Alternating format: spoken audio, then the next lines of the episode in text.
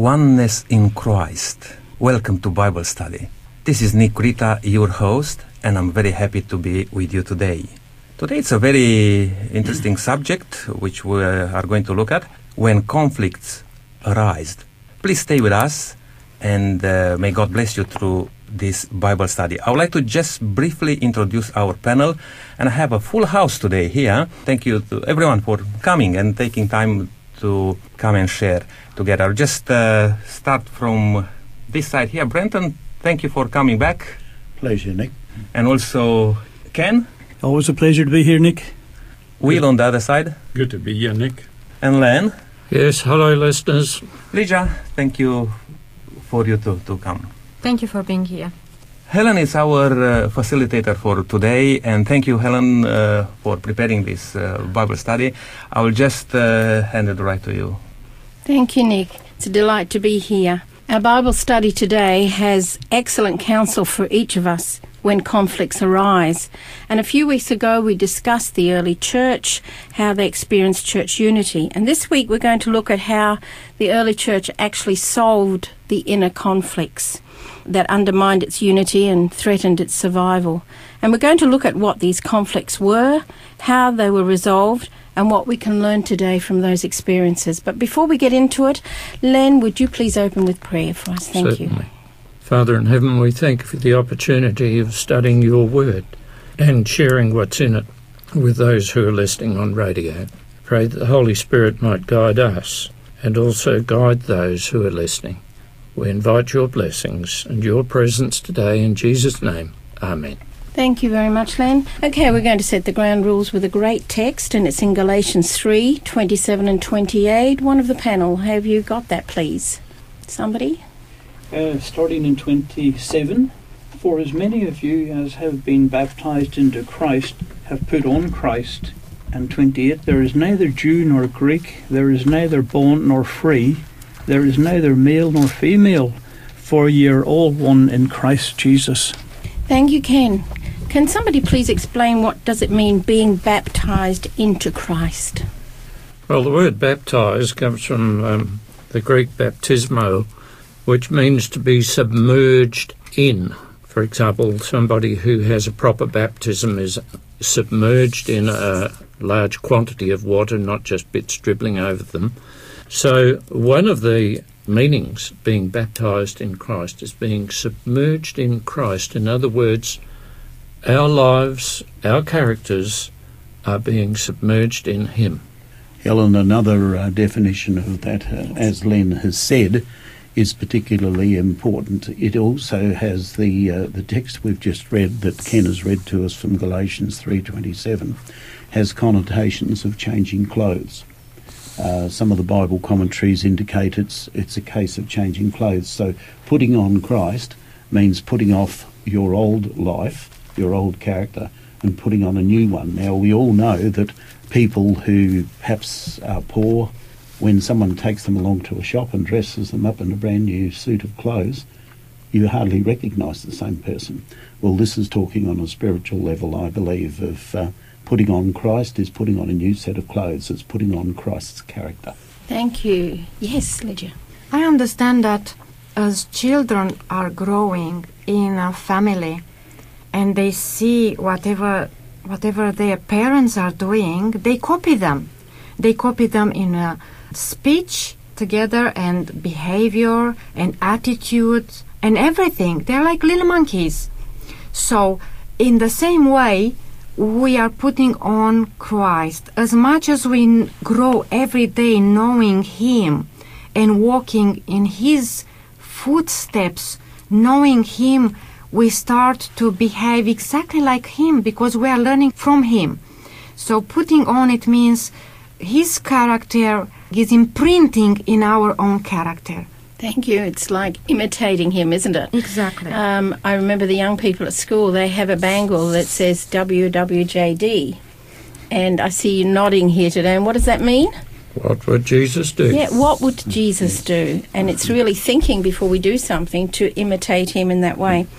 I loved the phrase that Ken you ran out at the end of that where it says, For ye are all one in Christ Jesus.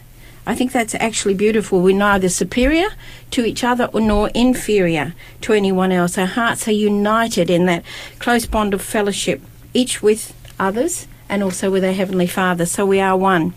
But tell me, what is one of the most difficult tasks of any Christian community to maintain when differences of opinion arise?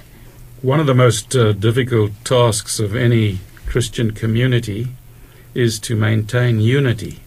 Uh, unity when differences of opinion arise on matters pertaining to the identity and the mission of the church. These differences can lead to devastating consequences. So true. Yes, Len, you want to say something? I, I think um, just harking back to what you said a little while ago when we were reading that text from Galatians, or those two texts, that in Christ we are all one. And I get the feeling that sometimes people think that they are superior Christians to others, not realizing that we're all tarred with the same brush. We're all sinners. And so just because one might have more talents or more influence, that's no reason to um, try to boss it over other people. That reminds me of the Pharisees in the time of Christ. And one of their problems was pride, wasn't it? Mm. And uh, I guess that harkens back to the very first sin of Lucifer. It was pride. Um, are today's Christian communities any different from those we see in the New Testament? Uh, I, I don't think so. I think today people are very similar to what we were in the early days because we all have human nature, we all have a struggle, we all want to do the best that we can, but often, as Paul said, the, the good that he wants to do, he goes and does something else that he shouldn't, and, and it is a challenge every day, but we have to keep looking to the Lord and, and keep working on ourselves. So people are people, aren't they? Just like back then, you know, differences, even over important points, will come when you have a group of people together. Okay, well, let's have a look. Today, we'll discuss how the early Christians faced some conflicts arising from perceived interpersonal prejudices and from serious differences of interpretations of key Old Testament stories and practices. And those conflicts could have destroyed the church in its infancy had it not been for the thoughtful apostles and leaders who sought the guidance of the Holy Spirit and the scriptures to resolve those tensions. So, firstly, we come to what appeared to be ethnic prejudices. So, panel, how about we have a look at Acts 6, verse 1 and find out what appeared to be the problem there? Acts 6, verse 1. Now, in those days, when the number of the disciples was multiplying, there arose a complaint against the Hebrews by the Hellenists because their widows were neglected in the daily distribution. Okay, so the rose are murmuring. You know, um, I was reading a commentary the other day about that, that the murmuring wasn't just a petty complaint, it was a protest sufficiently vocal to warrant serious concern. Some of them perceived it even as favoritism by these people. And because of the differences in languages and customs, we've got a group here, the Hellenists. Somebody describe what a Hellenist is. Hellenist simply refers to uh, Greeks, Helen of Troy, Mm-hmm. Greeks. These Hellenists uh, basically were uh, people who spoke Greek as opposed to the Jewish Christians who primarily spoke uh, Aramaic or uh, some other language. And so, therefore, what you've got here is you've got a real problem. You've got only not, not only a perceived problem, but you've got a problem perhaps in communication. And one side is seeing the other side and saying they're getting preferential treatment over what we're getting. Uh, the potential, therefore, particularly if you have a language problem Yes. in communicating what is going on, you're setting yourself up for a whole heap of other problems. That is so true, language and culture. Okay, has someone got Acts 6, 2 to 6? And let's have a look at the simple steps that were taken by the early church to solve this misunderstanding. Acts 6, 2 to 6. Lydia, do you have that? Yes. So the twelve gathered all the disciples together and said, It would not be right for us to neglect the ministry of the Word of God in order to wait on tables. Brothers, choose seven men from among you who are known to be full of the Spirit and wisdom. We will turn this responsibility over them and will give our attention to prayer and the ministry of the Word. This proposal pleased the whole group. They chose Stephen, a man full of faith and of the Holy Spirit, also Philip, Prochorus, Nicanor, Timon, Parmenas, and Nicholas from Antioch, a convert to Judaism. They presented these men to the apostles who prayed and laid their hands on them. Thank you, Lydia. Do you think the apostles were being a little bit arrogant? You know, when they said, you know, we don't need to do this. I'm putting this in modern day language, you know. Were they being arrogant or did they actually have their priorities straight? What do you think? Well, what they did, they called everybody together Mm-hmm. because in having everybody together, you get all uh, groups represented. And so, because of that, they had an opportunity to hear the complaints and solve the problem together. Yes, Nick. Yeah, I was just going to mention that the, to come together and to reason when a conflict arises, that's a very important thing because um, then you need to hear uh, all the parties and you need to consider and you need to uh, allow everyone to express their uh, views because sometimes even though we may want to change things we still pursued our own agenda and we think okay if you're not happy with that we may try to do this for you or that but in this case what i really appreciated was that the apostles called them and said choose from among yourselves some people who are worthy of uh, looking into this uh, uh, problem. And I think that was a very wise decision because when we look at that, I never thought of that uh, because I, I didn't look particularly for that reason that all of the uh, deacons which were chosen were not Jewish backgrounded. They were all. Gentiles. All And that was very important, you know, to solve a problem which comes from the other side, to allow them to come and bring their input. Yes, Len. It turns out that all the uh, deacons chosen had Greek names. Correct. So they were adequately um, capable of dealing with the problems amongst the Greek Christians because they could speak the language. Yes, Lydia. I observed as I read that they were men of good reputation. What does it mean, good reputation? I think they were very committed.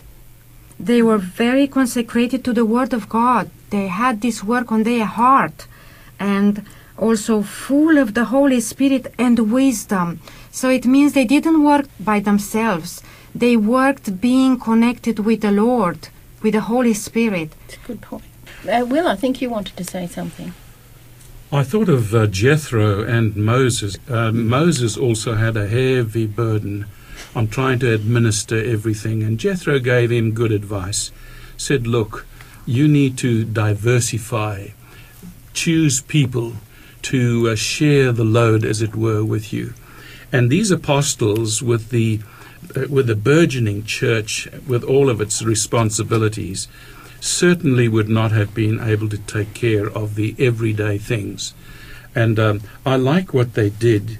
You know, over the years, I have heard of, um, well, let me put it this way complaints and disagreements today sometimes blow out of all proportion when dissatisfaction or criticism is discussed privately and a heated trail of talk is left behind.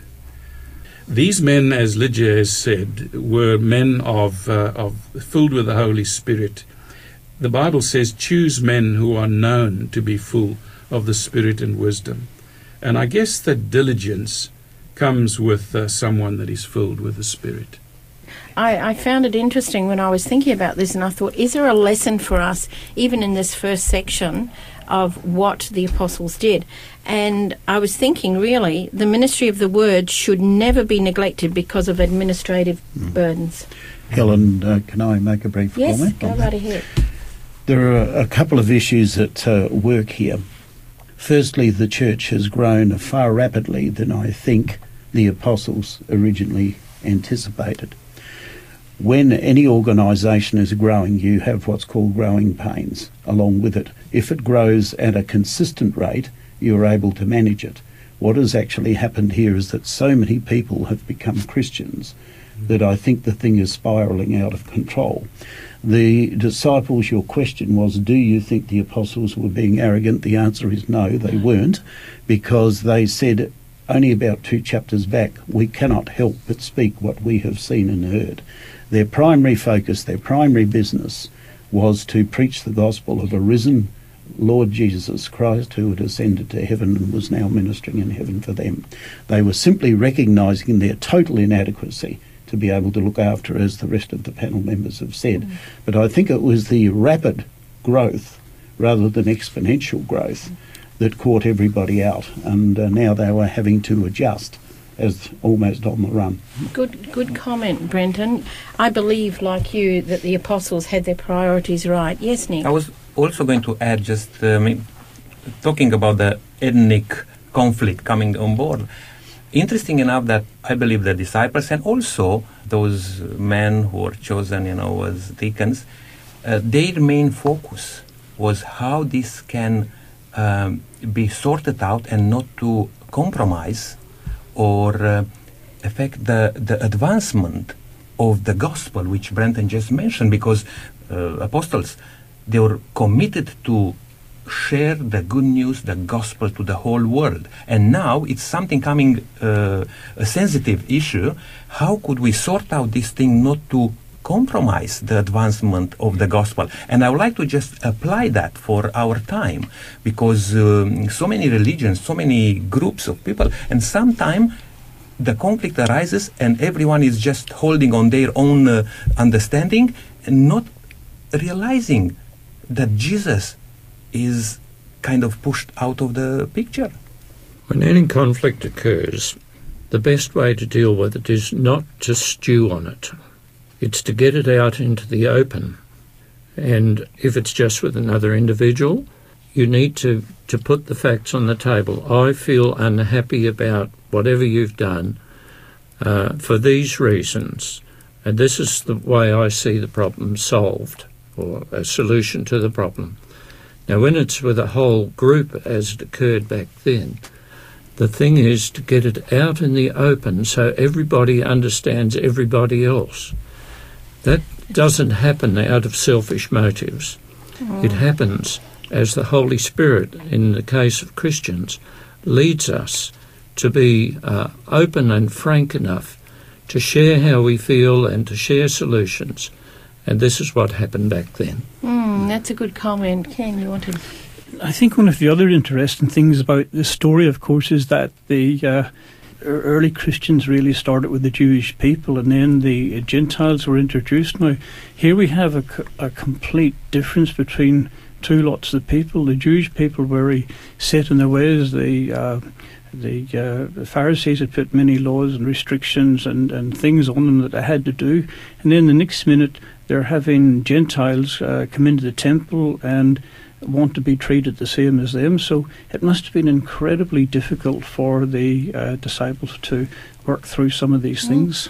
And we're going to see some of those problems as we get further into our study today. But thank you, Ken. I think it was interesting to look at the word ministry because I, I was trying to think how did those men feel when they were delegated to administer the food and what have you, as opposed to the apostles who were out there preaching. Now, the one good thing we know is that they were filled with the Holy Spirit. But if we look in Luke, he actually uses the word ministry to refer to this in different ways. Does anybody want to comment on that? You know, I think these people are already committed to God, and the fact that they were given something special to do was, if you like, a sideways shift in their Christian experience. It was perhaps some new duties, but they were already committed. They were filled with the Spirit. And so basically, they were continuing what they were doing before, but with a different emphasis. Good point. Mm. Yes, Lydia. For me, as I understand the word ministry, it means you work together with God and with, and for people together. So this this was uh, Jesus' ministry when, when he was on this earth. He worked for people. His life was dedicated for people to heal them, to meet their needs, and to do good for them. So this is our ministry as, as we can see it, and we have to apply it in our lives today. Thank you. Yes, I believe Luke uses the word diaconia. Is that right? Mm, the Greek word? That's, that's uh, and it means service. And it either means it both to the ministry of the apostles in preaching the word, as well as those deacons who were distributing food. And I think there is a lesson for us here too. When we see someone is in a in a what we consider a special position, and we may look at it and say, "Oh, I've got a lesser job." I've actually been with people who have flatly refused to do something because it was beneath them. That was their words. It was beneath them. And to me, again, we're talking self, we're talking pride. And, and yet we have an example here. The same word means for distributing food, and these people were so filled with the Holy Spirit, they, they went about doing what they were asked to do. And I think that's very important. Thank you, Nick. And I would like to also uh, just uh, mention that thing because why was uh, this problem with the distributing food so important? Because in that period of time, they used to practice the thing all in common. You know, they brought together what they had, you know, which was food, all other uh, means of uh, for for living, and that was important. That from that bucket, to say so, was properly distributed and allocated to, to everyone. Now, to apply that in our life, it's a little bit more difficult, but there are things which we have in common. And for that thing which is in common, we should be careful how we administrate that thing, not to uh, pr- give privileges to some people. Even in churches, when we're talking about uh, the Word of God, which Lydia just mentioned, you know, we are here to represent Jesus Christ and to share that good news with everyone else. Sometimes people take sides and say, oh, uh, do you have a degree? Do you have uh, some sort of qualification in that way? But the Word of God, it's for everyone. And it's important to allow people to share that. Yes, thank you, Nick. Right, we're, we're just going to jump down to Acts 10 1 to 23. Please don't read the whole um, text for us, but I think the panel you're familiar with this text anyway. But we've talked about the Holy Spirit, and, and I'd just like to just throw it out to you. What elements in this passage indicate that the Holy Spirit was at work in the hearts of many people to prepare the way for the Gentiles to receive the gospel? In, in that passage, what jumped out at you? The work of the Holy Spirit. And with whom? In the description given of those who were chosen to do this special work, it mentions the fact that they were full of the Spirit. Mm-hmm. So the Holy Spirit is working in a person. It doesn't matter what they're doing, the Holy Spirit is working in that person. And I believe the Holy Spirit is working in our lives. Amen to that. But just jump into Acts, where we were, Acts 10 1 to 23. There were particular people that the Holy Spirit worked with, gave visions or whatever, worked with them. Well, just to go on from here, um, of course, Stephen. Stephen was involved in the administration of the food and stuff that was common to the people. But he didn't just stop at giving out food. He was uh, sharing the word of God, sharing the gospel of salvation. And many people, many people came to the Lord as a result of this ministry. That's uh, true, yes, Lydia. Um, in uh, Acts chapter 10, it's, uh, it's talking about in verse uh, 1 and 2 and 3, it's talking about a centurion named Cornelius. He was a, a God fearing person. He looked after the widows and the poor, and it says here that he gave generously to those in need and prayed to God regularly. And one day in the afternoon, he had a vision, and he said that he has seen an angel of God who said to him, Cornelius, and he said, What is it, Lord? He said, Your prayers and gifts to the poor have come up as a memorial offering before God. And um, the Lord tell, told him to the angel that uh, to call for Peter to come to his place. And uh, he sent somebody and he called Peter to his place. And when he, he, Peter came to his place, he found a house full of people. So it means maybe all his family and all his relatives, friends were there. And uh, also, at the same time, Peter had uh, a vision. The Lord, the Holy Spirit told him that he he will be uh, to go downstairs. That some people are there to, uh, for him, and he went in uh, Cornelius' house and he preached the word of God through the Holy Spirit, and the whole house that was gathered there, I think, was gathered there through the Holy Spirit's uh, in their hearts and they were converted because they accepted Peter's words. They accepted the, go- the word of God. So it means the Holy Spirit worked in everybody's heart uh, for a conversion. Mm, thank you, Lydia. Just one, one comment, Brenton, before I you know listen to what you want to say, and that was: Am I correct in believing that Cornelius he believed in God, but he was seeking more? He didn't actually believe in Jesus Christ at that moment, did he? Before he spoke with Peter, is that correct? I can see the panel's got very strange looks on their face. I, think That's- Cornelius probably believed as a Jew because that was really the only alternative to paganism at that time. Hmm. So, more than likely, Cornelius believed as a Jew. He knew about the existence of God, but he didn't know about the power of God and the companionship of God. I was thinking, and that brought out an important point in my mind that Hebrews eleven six, I think, says that God is a rewarder of those who seek Him, Diligently. seek. diligently seek Him. Thank you. Yeah. In the Bible doesn't mention anything about if uh, Cornelius the centurion believed in Jesus, but it says in um, if we can see it here in Acts chapter 10 verse 22 says Cornelius the centurion he is a righteous and God-fearing man. Wow. If mean, I had that I on my tombstone, I might be happy with that. No, I mean, yeah, as I Person, said, uh, just to Yeah. um, to comment a little bit further on that point, uh, I believe he personally, I believe that he believed in Jesus. The reason why I'm saying that, because this great movement, which was spreading out through the disciples and many other people, was because of what Jesus did, actually. And those people heard about Jesus, even though they may haven't heard in the fullness of the teachings of Jesus' ministry, but I believe they heard about Jesus because it was after Jesus. And uh, for that reason, yeah, I, I personally believe that uh, he was a believer uh, in in God first of all, but he knew and heard about Jesus. Interesting comment. Thank you, Brenton. You Helen, your question was uh, what are the elements, or what are some of the elements? One of the key elements is the word willingness. There was a willingness on the part of Cornelius when he was approached by the angel to send his men to Joppa to find Peter. Now, the first thing we would recognise there is that he would have known that Peter was a Jew. Now, he would have also been aware of the fact that Jews and Gentiles did not associate with one another as far as even going inside their houses went. So, this in itself is a major breakthrough. Then, the second degree of willingness is Peter's willingness to not only hear the vision, see the vision, but then respond positively when the Holy Spirit says, You've got men downstairs waiting for you, you have to go with them, ask no questions, you have to go with them.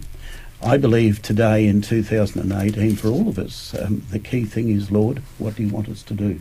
No questions asked. Oh, I'm into Does that mean that we won't have questions? No, it doesn't mean that, but it means that we're willing to do whatever the Lord would have us to do. Thank you, Ben.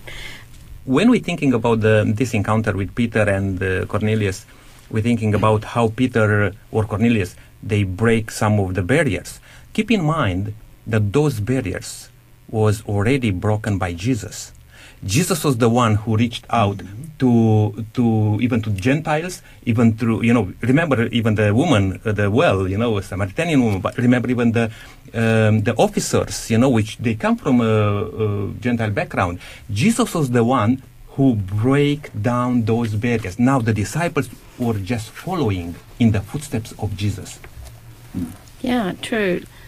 When Peter had the vision, where the sheet was let down with from heaven with all types of creatures, including what the Jews would have regarded as unclean, some people have interpreted this to mean when the Lord said to Peter, Rise and eat, it means you can eat anything. Okay, Peter didn't agree with that, and he said, Lord, I haven't eaten any unclean foods in my life. But later on, Peter understood that this, this means that God has no distinctions, no racial distinctions, no sexual distinctions, no educational distinctions, or whatever it is, that, like we had in that first text. In Christ there is neither male nor female, Jew nor Greek, slave nor free.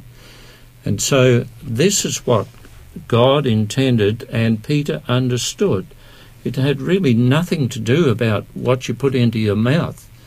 It means how you react to other people. Thank you, Len. I was coming to that point, but thank you for bringing it up. I'm glad you did because there is misunderstanding on that, but I agree with you. The intent Mm. don't show partiality. Helen, can I make a quick You comment may on that? You may go for it.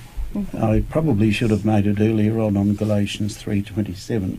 We look at it and say that means everybody is equal. We are equal in Christ in the sense that we are all saved by grace through faith. Does that change the functionality? Is Paul, talk, Paul talking about the change in functionality between male and female, between slave owner and slave, between whatever, whatever? Because I tend to think that he is actually talking about an equality at the foot of the cross insofar as that we are all sinners and we all need Christ. Um, it, remember, it was God Himself who ordained certain positions and that sort of thing to men, to women, to leaders in the church and that sort of thing. I don't believe that this text is teaching that all of those are now abolished. It's simply teaching that at the foot of the cross we're all equal because we're all sinners. We all desperately need a Saviour. And it's interesting that Paul himself doesn't, uh, we would say in 2018, he should have got on his soapbox and started uh, agitating regarding slavery and that sort of thing. But Paul, in actual facts, teaches his slaves to be obedient and he teaches the masters to be kind in treating the slaves.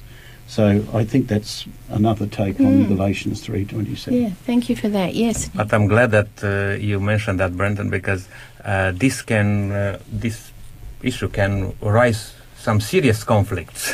you know, particularly in our times, in our days, when we uh, and the world is going towards that. You know, uh, equality, but very well pointed out, equality at the foot of the cross.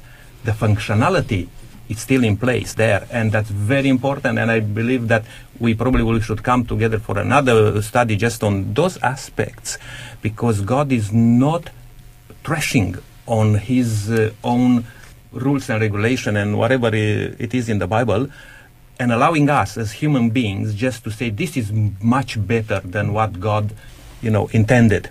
Uh, in whatever he said in the Bible. Thank you again. I just want to uh, emphasize on that again. Um, let's just go back to Acts, Acts 11. But before I do that, let me say, totally agree that we are equal at the cross. You know, Christ looks on us, or God looks on us through Christ when we accept Him into our life. And that makes us all one. Acts 11, 4 to 18. And again, we won't read all that text, but Peter explained the work of the Holy Spirit.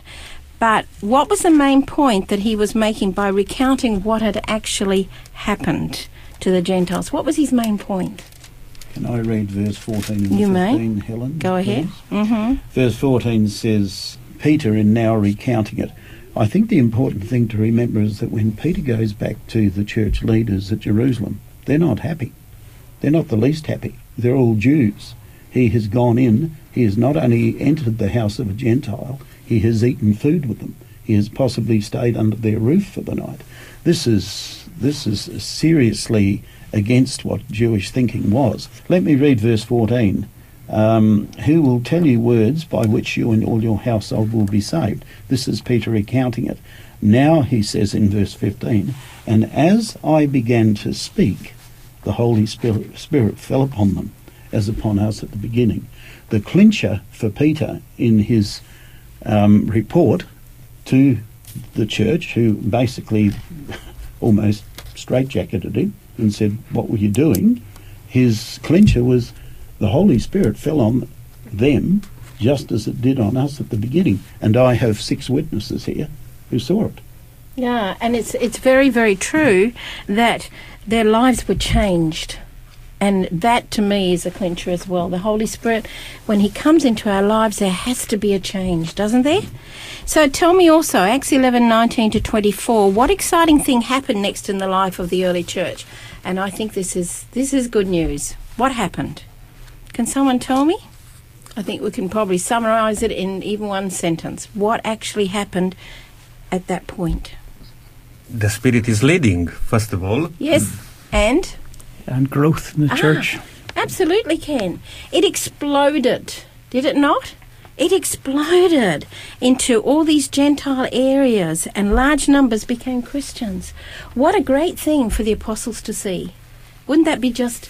How would you guys and, and Lydia, how would we feel to see it going like that? I think we'd be so excited and stunned at the same time. I think you're quite right. Okay, Acts 15. Let's. Oh, sorry. Did you want to say something? Helen, I think we're all praying for just that Yes. to happen in 2018. So true. Okay, let's have a look. Acts 15, 1 and 2. I see uh, our time is getting shorter and shorter for some reason. And Galatians 2, 11 to 14. There are two issues that cause serious conflict in the early church. Can you tell me what those two issues were, please? There were in the church at this time what we would call Gentile Christians who didn't. That Gentile simply means they didn't have a Jewish background, and Jewish Christians. I guess this feeling of superiority still existed to some degree, and the Jewish Christians thought that the Gentile Christians needed to um, uh, observe certain of the Jewish customs, which the Jews had observed for a long time. And because of this, they, uh, they caused quite a bit of trouble in the church. I want to pick up just one little phrase, and it says in chapter 15 of Acts, verse 1 they said, You cannot be saved. In other words, unless you observe the Jewish rules, and regulations and customs, you cannot be saved. My wife had somebody say this to her, um, who was who belonged to a different group, who said, "Unless you speak in tongues, you cannot be saved." Well, my wife didn't fall to pieces at that statement because she knows very well that speaking in tongues is not a requirement to being saved just as keeping the uh, Jewish customs is not a requirement to be saved. Thank you. Yes. And I just want to add on that to be a bit more particular, because there may be some Jewish customs which needs to be kept, but they were particularly talking about here circumcision was one of the most uh, disputable thing there. And as you pointed out about speaking in tongues, that could be very specific, you know, from some groups of people, just uh, raising up that thing. If you don't speak in tongues, then you are lost, you're not saved. But they may have some aspects of their teachings which is necessarily and required. Let's put it this way the Jewish people, they have customs to keep Sabbath holy, for example. Would that uh, be uh, emphasized to the Gentiles to keep it holy? Of course, because that's, that was in in, in line with the Bible teachings. Now, the circumcision, and we need to go back into this, and we haven't got time today, it was for a specific reason. And I'm not going to, to go further into this discussion. We may come back to another subject. But I want to clarify th- this that not all of the Jewish customs and things were bad. Thank you. Just one question in there, just before we go, Len. Um, does the custom or the law save us? No. No. Thank you. I was hoping to hear a resounding no right through our at the panel No. there. No, thank you. We are saved How are we through the blood and to the, through the blood of Jesus who died for us. He came here on this earth and died to save everyone who believes and loves him, who believes Okay, in him. Only by grace through faith in. Jesus. Yes, Len. So some people might be thinking, oh, there is an escape clause in what I must do to be saved. Nick referred to the keeping of the Sabbath. He said it was a Jewish custom. I would like to point out, and I've discussed this with various people uh, of various faiths, there are negotiables and there are non negotiables in uh, living as a Christian. The non negotiables revolve around the things that God said you must do this and you must, do, uh, must not do that. But as far as the Jewish customs, the Mosaic law, that is a negotiable thing. A non negotiable is a clear, thus saith the Lord. You can't fiddle with that. There is no escape clause from that. If God says you've got to keep the Sabbath or you've got to do this, you've got to do it. But we do it because we love Him, not to be saved. True. Do it because we saved. Ken, you wanted to say something. Sorry. Uh, well, actually, there's so so much to say in so little time, really. But uh, I think also it does come back, uh, just sort of back st- step in a little bit, that when you do become a Christian, you have to read the Word of God. You don't go by what people tell you, what men peop- uh, or what men tell you, what pastors, ministers, whatever. You must read God's Word and find the truth out for yourself. And of course, you just don't become a Christian and that's it. You get baptized. You do. You don't do anything. You have to change your life and follow in Christ's footsteps. Thank you. Helen, can I just make a final Yes, comment on this? go. I'm glad the issue of circumcision was brought up because it was vitally important to a Jew and it was something that God gave them.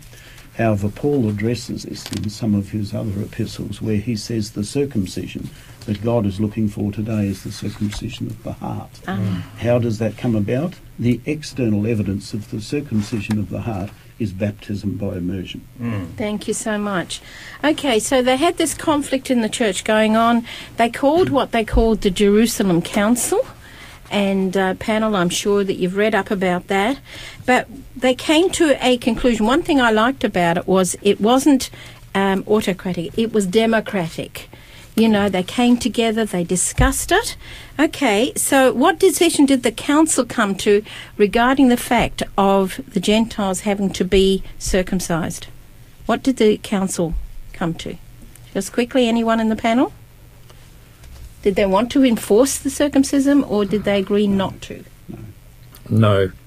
The thing was, they gave just, I'd like, uh, I'd say, general guidelines on these negotiable issues.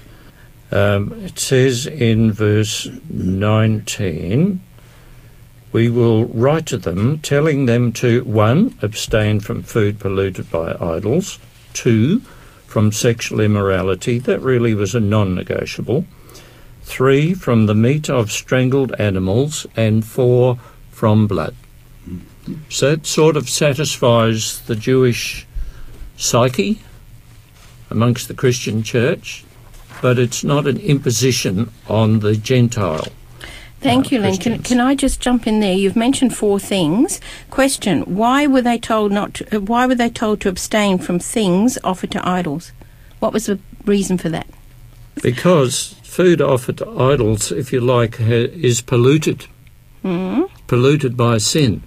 But in an actual fact, Paul talks about this in another place. He says, ah, really, these idols are stone, metal, wood, whatever. They count for nothing. But the thought was that the food offered to idols is therefore polluted. Thank you. Worshipping heathen gods. Mm-hmm. Yes, Nick. I'd like to also say something that we are all, as the Bible says, a living testimony.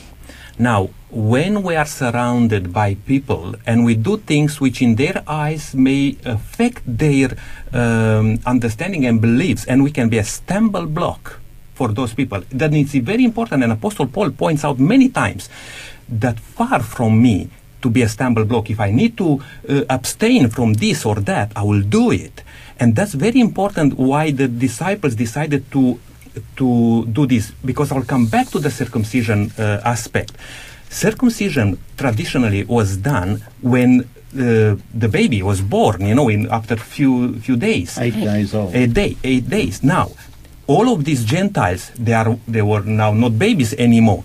Even though in the Bible there was situation when all the people were circumcised, like in the case of Abraham, uh, that, but that don't- not, was not the custom.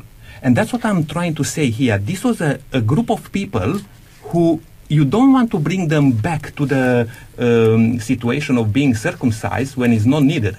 But the other things which were visible in the community was very important to uphold those things and not to be a stumble block. Helen, can I suggest that just quickly on this, as you look through this list of things offered to idols, fornication, strangled, blood, three of them at least are related to dietary either uses or practices. There's only one that's actually related to, uh, shall we say, moral standards, and that's fornication. The reason for that is that the Greeks were absolutely notorious for their licentiousness. And to a Jew, uh, a Gentile Christian joining the Christian church would be expected to have a certain standard of moral behaviour, which, as you know, in the book of Leviticus, God had made very, very clear to the Jewish people in regard to sexual practices and that sort of thing. I see it as significant that three of them deal with dietary issues, but one deals with the issue of Mm, behaviour, which is observable both within the church and also outside the church. I think the other reason too is that often it, um, the sexual immorality came about with their pagan, um, what is it, cults and their worship at the time. Yes, Lydia. things offered to idols. I understand that um, when somebody offers things to another god, dedicates that things to another god, it's not the true god. So if it's not the true god, it's a it's a different god, and whatever is opposed to the true god, it's to Satan. So if something is offered and dedicated to Satan, it means it means it's unclean. Yeah. Yeah. So unclean things, we shouldn't touch unclean things. I remember uh, when I was a small child, I was uh, uh, going uh, with the children from the street to funerals and to weddings to the um, Orthodox Church inside of the Orthodox Church. And when my mom, my parents found out, they taught us and they were saying that don't go there because over there you ca- cannot find the presence of the uh, uh, true God and the Holy Spirit. And people were throwing uh, for example for the uh, on the funerals people were throwing like lollies and put it on the road things like food dedicated to the dead person. And that was the, uh, uh, automatically was dedicated to dead people. And we as children we picked up those things and we ate. And my mother said don't do that because that is already dedicated to the the dead person. So it's not another god it's not the true god. So we stopped going because as little children we understood. Yeah, thank you. Thank you for sharing that personal side of it as well. Um, just very quickly, it was God's intention all along to save the entire world, wasn't it? Through Yes. Israel's witness and experience. Was it actually prophesied that the Gentiles would come into the church? Was this prophesied in, the a Old word, Testament? in a word, yes. In a word, yeah. Well, that was nice Both and in short. Amos, Amos and Jeremiah, but Yeah. also in the book of Isaiah, yes. where it talks about the eunuchs and the people coming to God's temple. So there's a, a number of references in the Old Testament for God's desire that Israel, as it were, be his template for how people should live, how people should relate to their God, and how people should conduct themselves so that their influence would have a positive influence on yet other heathen nations around them. Thank you. And God Yeah. included them all. It's wonderful that we serve a God who is so inclusive. What I think is great is what we've really been talking about this morning is fulfillment of prophecy, isn't it? When you think about it, because it was prophesied. Okay, um, despite the positive outcome, some were still not satisfied. I think there is a quote. It says the entire body of Christians was not called upon to vote the question. Now, very briefly, I would say this is possibly where some of the future problems may have arisen. The apostles and elders, men of influence and judgment, framed and issued the decree, which was thereupon generally accepted by the Christian churches. However, it says not all, however, were pleased with the decision. There was a faction of ambitious and self confident brethren who disagreed with it. These men assumed to engage in the work on their own responsibility. They indulged in much murmuring and fault finding, proposing new plans and seeking to pull down the work of the men whom God had ordained to teach the gospel message. From the first, the church has had such obstacles to meet and ever will have till the close of time. Well, thank you for that. So, touched on again in Galatians, isn't Yeah. it? Paul's dealing with exactly the same issue by people who were not prepared to accept the decision of Acts chapter 15 summit. and again, it could have been because of pride. And pride happens when we look down on others, or we're selfish with our resources, or perhaps we force our solution on other people's problems, or we think of God's blessing, us because of our own merits, or we're content with our plans instead of seeking God's plan, which I believe some of those were. Lydia, I believe you have another quote there, the first quote. Could you please read that fairly quickly for us, please? Thanks. Yes. The council which decided this case was composed of apostles and teachers who had been prominent in raising up the Jewish and Gentile Christian churches, which chosen delegates from various places. Elders from Jerusalem and deputies from Antioch were present, and the most influential churches were represented. The council moved in, accord, uh, in accordance with the dictates of enlightened judgment and with the dignity of a church established by the divine will.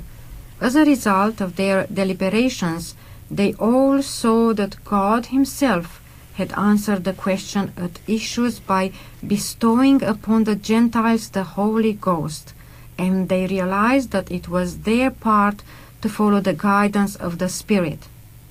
Thank you. Okay, so we see here in Acts a powerful example of how internal conflicts can undermine the unity of the church.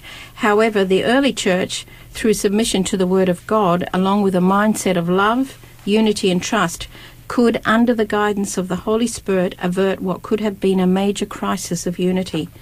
The apostles, they did not ignore the conflicts that arose in the middle of them. They set out to resolve them so that nothing could get in the way of the mission of the church. And I believe several important principles came into play here. And just briefly, the problems were acknowledged openly, and one or more people was appointed to seek a solution for the problem. The stories and opinions of those involved on both sides of the conflict were heard.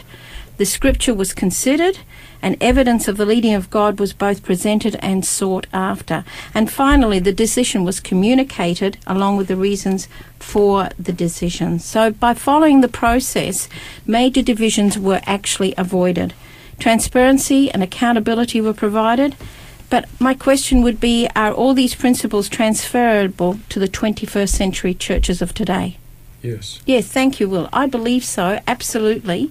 Yes, And, uh, and just as a uh, for a conclusion for myself from this study is that as at the beginning of the Christianity, you know, in early church, uh, people faced all those uh, issues and problems. Um, after a period of time of, you know, long period of time of rebellion and um, people not knowing to distinguish in between their left and right, we are here at the end, you know, of Christianity, just before Jesus Christ, our Lord, is about to come, and we are facing the same thing. Just uh, keep in mind, we're coming after a long period of time of dark ages, and when the gospel was shut down, and we are called here now to spread it out, and again facing the same obstacles, the same issues like the first church uh, faced. Now, are we going to learn from from that, or are we going to have hardship and difficulties in sorting out our differences? I pray to God that we'll be wise and led by God to do the right thing. Thank you, Nick. Just a closing word, and that is that Jesus came to save all people. Jesus' grace, mercy, and unending love is meant for all people without distinction of race, skin colour, social customs, and so on. Christ came to save Gentiles and Jews alike. He came to save us here in the panel. He came to save the listeners that are listening to this program. Brenton, would you just close with prayer for us, please? And thank you, panel. Father in heaven, I just want to say thank you on behalf of our panel for today and ourselves individually for your amazing love for us, that at the foot of the cross we are all equal. But Lord, help us to go from here with a message. Help us to see our role that you have appointed us more clearly, to be more obedient to your leading. Lord, we need the Holy Spirit to speak to us as he spoke to Peter. We need his guidance in our lives every day. And I pray, Lord, that we may all have that experience today in Jesus' name. Amen. Amen. Thank you, panel, and thank you, listeners, for being with us today. Uh, until next time, may God bless you and keep finding yourself walking in the footsteps of Jesus.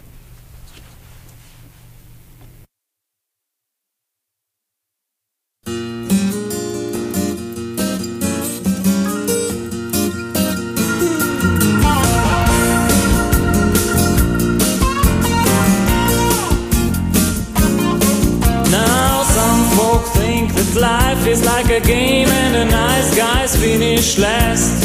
Pay no attention to rules, they were made for fools. To get ahead, you're gonna be real fast. But the big letdown is bound to come when you can't find peace of mind. Not the kind of peace that this old world gives, they need peace of a different kind. God made the rules and He wrote them all down and He gave them to all mankind. You can live your way, but sooner or later you pay if you try living over the line. There are a lot of good books that will make you anything from a lawyer to a gourmet cook. But my friend, I wanna tell that when all else fails, why don't you try reading God's book?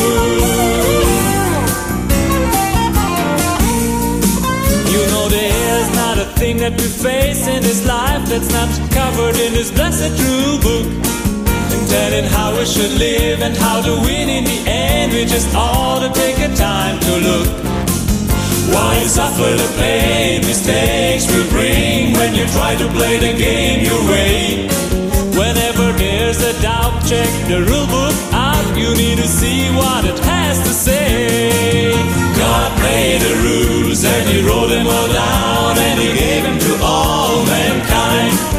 You can live your way, but sooner or later you pay if you try living over the line. There are a lot of good books that will make you anything from a lawyer to a gourmet cook. But my friend, I wanna tell that when all else fails, why don't you try reading God's book? Tell that all else fails, why don't you try reading God's book? Well, God made the rules and He wrote them all down and He gave them to all mankind. You can live your way, but sooner or later you pay you try living over the line. There are a lot of good books that will make you anything from a lawyer to a gourmet cook. My friend, I want to tell that when all else fails, why don't you try reading God's book? But my friend, I want to tell that when all else fails, why don't you try reading God's book?